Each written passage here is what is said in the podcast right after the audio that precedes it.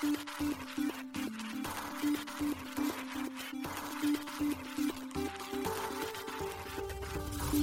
しい経済ニュース。この番組では現当社のメディア新しい経済が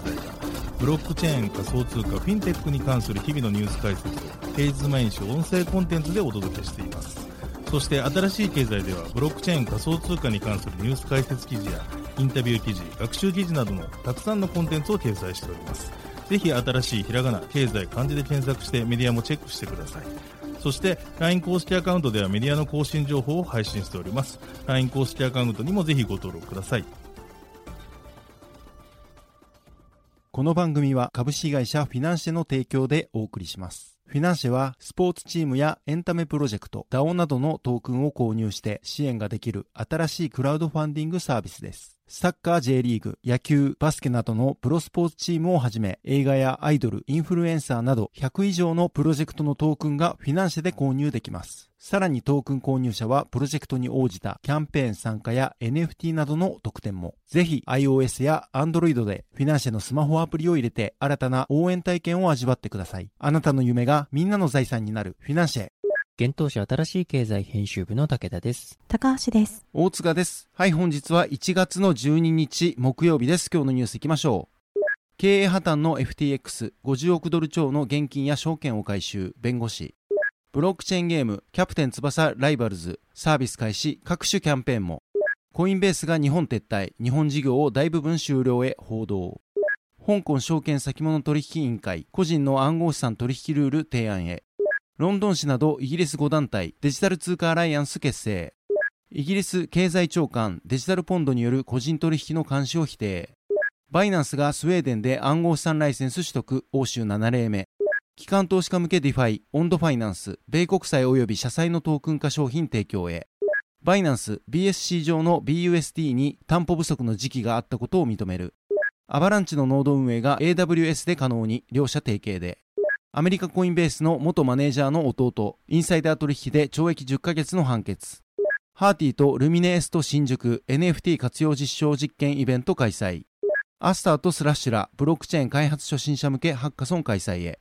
一つ目のニュースは FTX が50億ドル超の現金や証券を回収というニュースです。経営破綻した暗号資産交換業者 FTX が50億ドル、日本円にして約6587億円超の現金や流動的な暗号資産、証券を回収したと FTX の弁護士が1月11日に破産裁判所で行われた審理で判事に明らかにしました。さらに母価46億ドル、約6060億円相当の非戦略的投資資産を売却する計画としました。ただ、ホームチームが引き続き正確な内部記録の作成に取り組んでおり、実際の顧客の損失額は不明としました。アメリカ商品先物取引委員会 CFTC は損失額を80億ドル、約1.5兆円以上と推計しています。回収した50億ドルには FTX 創業者のサム・バンクマン・フリード被告がいたバハマ諸島の証券委員会が押収した資産は含まれていないといいます。バハマ当局は押収した資産の価値を最大35億ドル、約4611億円と評価していますが、FTX の弁護士は最低1.7億ドル、約223億円と推計。押収された資産の大部分は FTX FTX が所有する流動性の低い FTT トークンで価格の変動が激しいとしています。FTX は顧客利益のために今後数ヶ月で追加資金を調達できるようになりました。これは判事が11日の審理で関連会社売却検討手続きを求める FTX の要請を認めたためです。FTX の裁判所提出書類によると関連会社であるレジャー X、エンベッド、FTX ジャパン、FTX ヨーロッパは FTX グループから比較的独立しており、それぞれが独自の顧客口座と個別の経営陣を有しています。FTX はこれまでいずれの会社売却にもコミットしていませんが、数十件のオファーを受けており、来月からオークションを開催する予定としています。アメリカ政府の破産監督者である連邦管財官は FTX の詐欺疑惑の規模が完全に調査される前に関連会社を売却することに反対しています。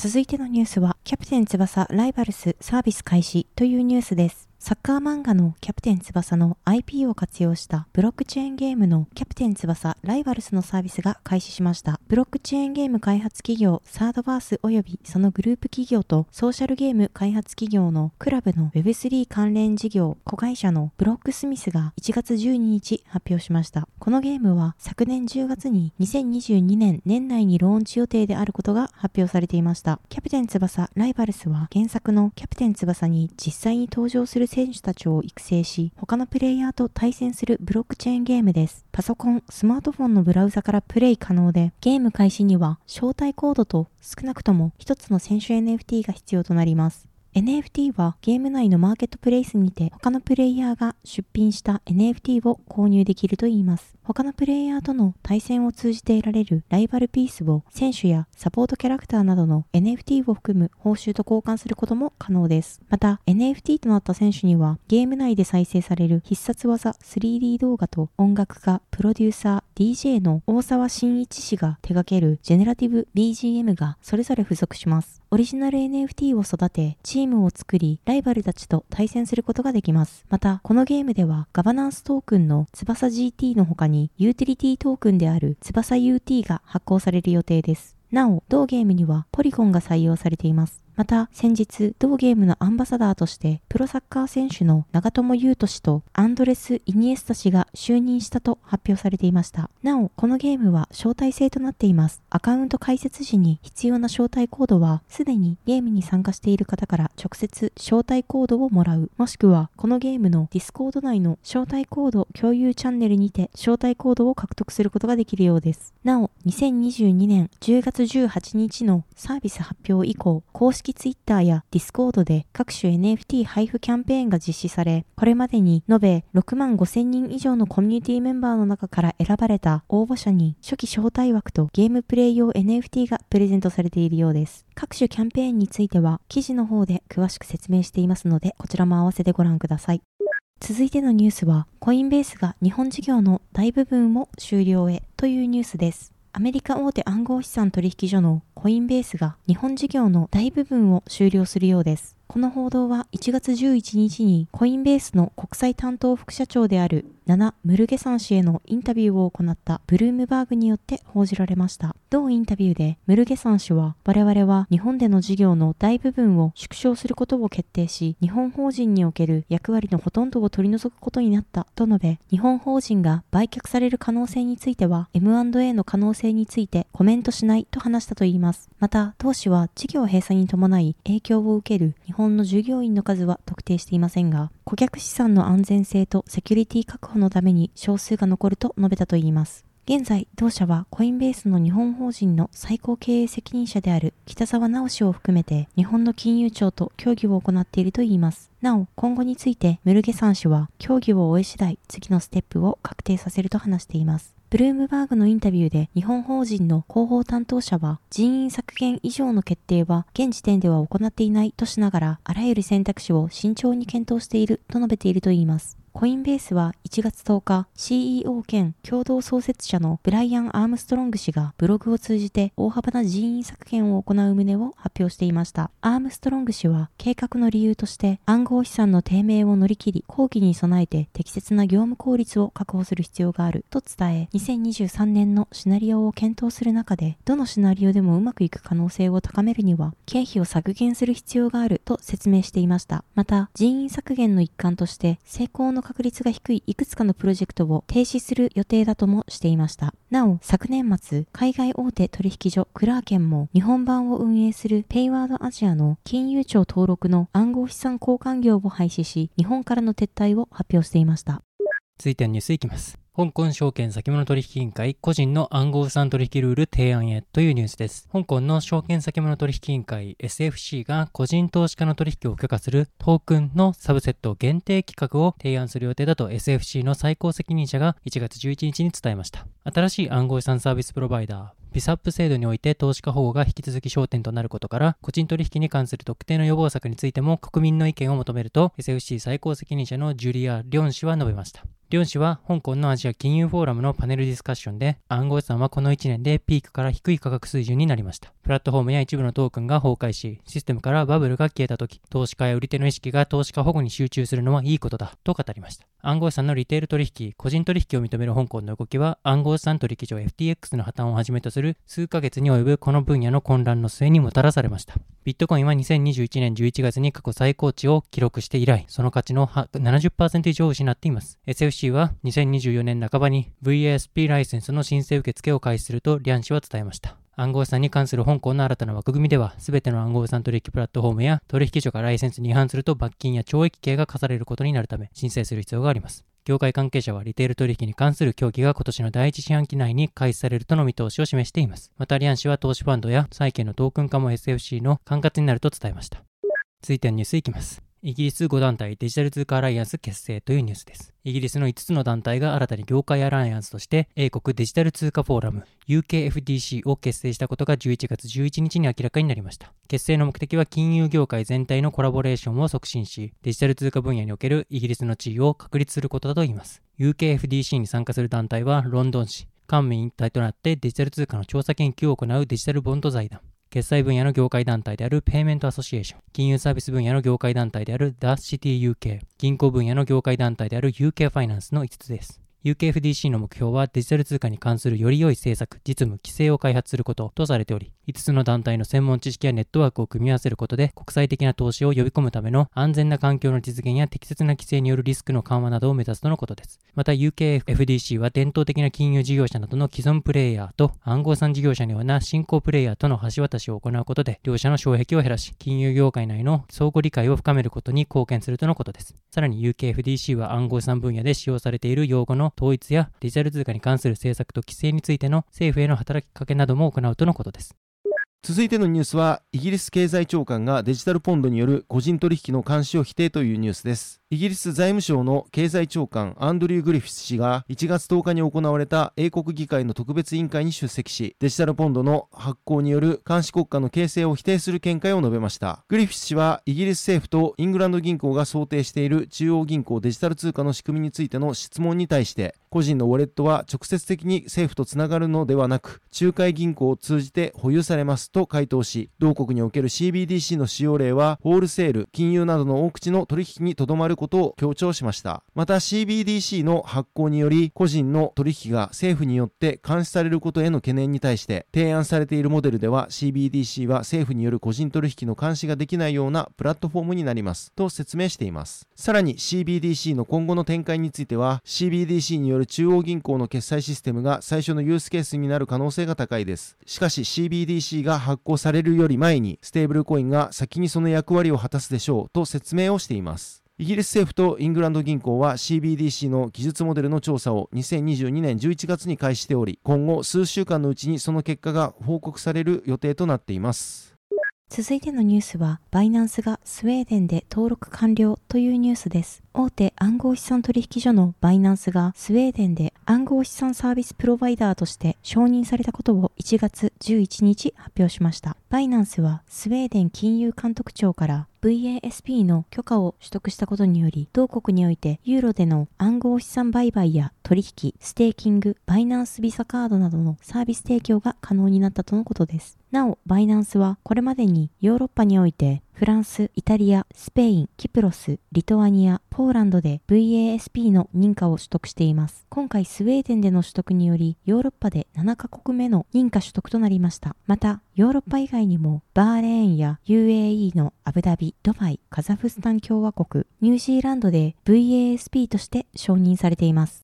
続いてはニュースいきます。オンドファイナンスアメリカ国債などのトークン化商品提供へというニュースです。機関投資家向け DeFi プロトコル、オンドファイナンスがアメリカ国債と債券などをトークン化した3つのプロダクト、商品を1月11日に発表しました。今回オンドファイナンスが発表した3つのプロダクトはアメリカ国債ファンド OUSG、短期投資適格社債ファンド OSTB、高利回り社債ファンド OHYG です。オンドファイナンスは債券やアメリカ国債に投資できるトークン化されたファンドを立ち上げることで多額のステーブルコインを保有する機関投資家が従来の資本市場をより利用しやすくしていく狙いがあるといいます。投資家はトークン化されたファンドの持ち分を受け取ることができるようになるとのことです。そしてその投資家のトークン化されたファンド持ち分はスマートコントラクトを含むオンチェーンでの譲渡が可能だといいます。OUSG はアメリカの短期国債にのみ投資し、投資はブラックロックアメリカ国債 ETF を通じて投資する予定だといいます。また OSTB は短期投資適格社債に投資し、当初は MINT を経由して投資する予定だといいます。そして OHYG は高利回り社債に投資し、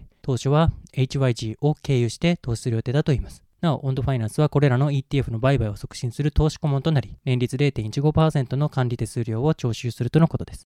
続いてはニュースいきます。BSG 上の BUSD で過小担保があったことを明らかにというニュースです。大手暗号資産取引所バイナンスがバイナンススマートチェーン上で発行されるステーブルコイン、バイナンスペック BUSD の担保資産が不足していた時期があったことを1月11日にブログで認めました。バイナンスペック BUSD の担保となる資産はイーサリアム上で発行されるアメリカドルペッグのステーブルコイン BUSD です。BUSD をイーサリアム上でロックすることにより、それと同等のバイナンスペック BUSD を BSG 上で発行できる仕組みとなっています。なお、バイナンスペック BUSD が BUSD に担保されている一方で、BUSD はアメリカドルによって1対1の比率で担保されています。いずれも発行体が担保資産を保有、またはロックすることで価値を維持しています。バイナンスによると運用上の理由からイーサリアム上での BUSD のロックと BSG 上でのバイナンスペック BUSD の発行のタイミングに不一致が生じ、担保資産である BUSD が不足している時期があったとのことです。バイナンスは2022年にこの問題を認知し、資産のリバランスの頻度を増やすことで解決したとのことです。また、ブルームバーグの報道によると、2020年と2021年にバイナンスペック BUSD の過小担保が発生していたとのことです。また、ブルームバーグに対し、バイナンスの広報担当者は、ペックを維持するプロセスには多くのチームが関与しており、常に完璧であるとは限らず、過去の運用上の遅れを招いた可能性があります。最近は常に1対1ペックであることを保証するために不一致検査を強化し、プロセスを大幅に改善しましたと回答しています。なお BUSD についてはニューヨーク州金融サービス局の規制を受ける Paxos が発行を担当し、毎月監査企業が裏付け資産の証明を行っているため、バイナンスペック BUSD の過小担保が BUSD の価値に影響を及ぼすことはなかったとのことです。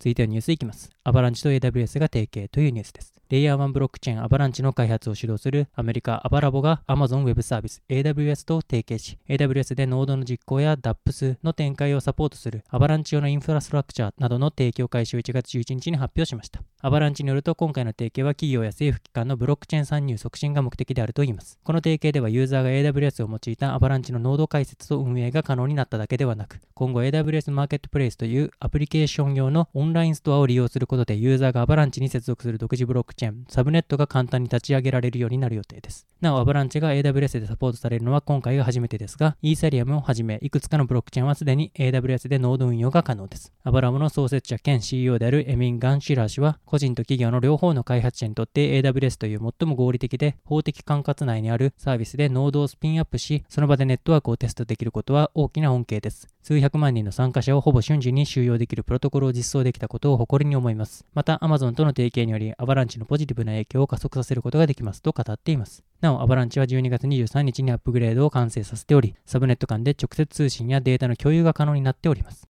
続いてのニュースは、コインベースの元マネージャーの弟がインサイダー取引で懲役10ヶ月というニュースです。アメリカコインベースグローバルの元プロダクトマネージャーのイシャン・ワヒ氏の弟ニキル・ワヒ氏がアメリカ検察当局が暗号資産に関わる初のインサイダー取引事件と呼ぶ事件について有罪を認め禁錮刑10ヶ月の判決を1月10日に受けました。弟のニキル・ワヒ受刑者はコインベースの機密情報をもとに暗号資産の取引を行ったことを認め9月に電信詐欺の共謀罪の適用を認めていました。コインベース元プロダクトマネージャーで兄のイシャン・ワヒ氏は弟ニキルとその友人のサミール・ラマニ氏に同取引所の新規取扱い予定の暗号資産に関する情報を共有したと検察は述べています。なお兄のイシャン容疑者は無罪を主張しており友人サミールは逃亡中です。弟和非受刑者は40銘柄に及ぶ暗号資産についてコインベースの取扱い発表に先立ち違法に取引を行い約90万ドルの利益を得たと検察は指摘しています。それに対し検察は10ヶ月から16ヶ月の刑を勧告していました。マンハッタン連邦裁判所の判決公判でロレッタ・プレスカ連邦地裁判事は彼の犯罪は単独で判断したものではないと述べました。なお今回の判決はアメリカの検察当局と規制当局が暗号資産企業やその幹部に対する監視を強化する中で下されたものです。マンハッタンの連邦検事トップであるダミアン・ウィリアムズ氏は声明で今回の判決は暗号資産市場が無法地帯ではないことを明確にしたと伝えています。和非受刑者の母親をはじめ約12人の家族や友人が彼の判決に出席しました。和非受刑者はアメリカでの大学進学のために資金を提供してくれた両親に恩返しをするためにインサイダー取引を行ったと語りました。両親を助けたかったがその代わりに大きな苦しみを与えてしまった。私は自分のしたことをとても後悔していますと述べています続いてのニュースは、ハーティーがルミネースト新宿で NFT 実証実験イベント開催というニュースです。NFT プラットフォームハーティ提供のハーティ社とルミネースト新宿が NFT を活用した実証実験としてイベント開催することを1月12日発表しました。このイベント、ルミネースト新宿のミントルーム NFT って美味しいのは1月14日から1月15日にルミネースト新宿6階のエストマで開催される予定です。イベントに際し、ハーティにてルミネースト新宿オリジナルの NFT が75人に数量限定で無料配布されます。なお、この NFT の所有者はイベントの先行参加が可能となります。さらに NFT 所有者にはオリジナルグッズとアーティストのサインもらい放題企画や参加アーティストの書き下ろしデザインのミニキャンバスキーホルダーのプレゼントも用意されています。このイベントでは参加アーティストのグッズ販売も行われます。参加アーティストは歌氏、シナ氏、アイリン氏、ナウリ氏、ダニエル氏の5名です。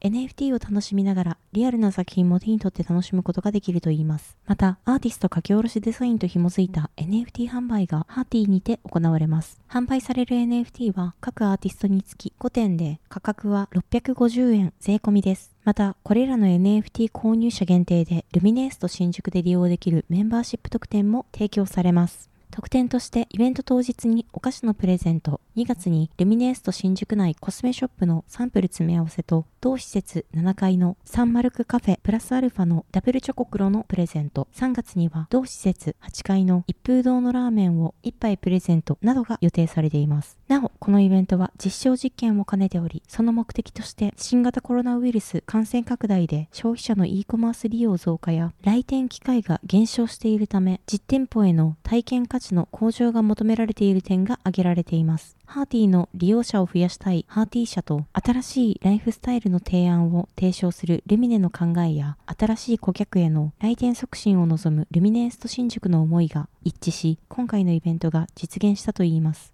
ハーティーは昨年3月、東急不動産と組んで NFT 配布によるオンライン上のコミュニティ構築に関する実証実験を行っていました。また、昨年9月には札幌パルコにて NFT プレゼント企画を実施していました。なお、同社によると、北海道の商業施設で NFT のプレゼント企画を行ったのは、同イベントが初の事例だったとのことです。続いてのニュースは、アスタースラッシュバウンティーブートキャンプハッカソン開催へというニュースです。アスタージャパンラボ、スラッシュフィンテックリミテッド、博報堂キースリー、日本マイクロソフト、トレバリらが共同で、アスタースラッシュバウンティーブートキャンプハッカソンを1月28日から29日に開催します。このイベントは、アスターネットワークとスラッシュの開発を通して、Web3 ビルダーへのオンボーディングを支援する、ブロックチェーン開発初心者向けのバウンティーハッカソンです。アスターとスラッシュの開発者による直接のハンズオン支援を通して開発手法を学べるだけではなく、2社から提供されているテーマに沿った開発を通して賞金を得る機会も提供されているといいます。なお、賞金総額は総額で3万 1000US ドル。アスターには5つの開発テーマがあり、計2万 5000USD が提供されます。また、スラッシュでは3つの開発テーマがあり、計 6000USD が提供されるようです。アスタースラッシュバウンティーブートキャンプハッカソンの初日1月28日には日本マイクロソフト品川本社会場にてオンボーディングブートキャンプセッションを開催するということです。この会場ではブロックチェーン開発言語 WASM のオンボーディングやスラッシュペイメント API の実装支援など各ハッカソンテーマの達成に向けた支援をオフラインにて行うといいます。その後も最終日までオンライン会場となるディスコード上で各社の所属アンバサダーエンジニアによる支援を受けながら各開発テーマに取り組めるということです。最終の結果発表となる2月25日のデモデーでは、審査員から直接のフィードバックが得られるといいます。 Astar の審査員は、 Astar Network ファウンダーの渡辺創太氏。昨年12月より日本マイクロソフトを退社し、 Astar Network で日本案件を束ねるマネージャーとなった海老島美希人氏。 Astar Network アンバサダーの高橋真氏が務めます。またスラッシュの審査員にはスラッシュファウンダーの佐藤慎介氏と昨年2022年に AWS ジャパンから転職し現在スラッシュの CTO を務める八木達也氏のの名前が挙がっています。各開発テーマと賞金については記事に記載をさせていただいています。そして参加について申し込みをするウェブサイトについてもリンクを貼っておりますのでぜひ合わせてご覧ください。はい、本日のニュースは以上となります。このように私たち新しい経済編集部では、ブロックチェーン暗号資産に関するニュースを平日毎日ラジオで配信をしております。本日ご紹介したニュースはすべてサイトの方に上がっております。ぜひサイトの方も見に来てください。新しいひらがな、経済漢字で検索して見に来ていただければと思います。それでは本日はありがとうございました。ありがとうございました。ありがとうございました。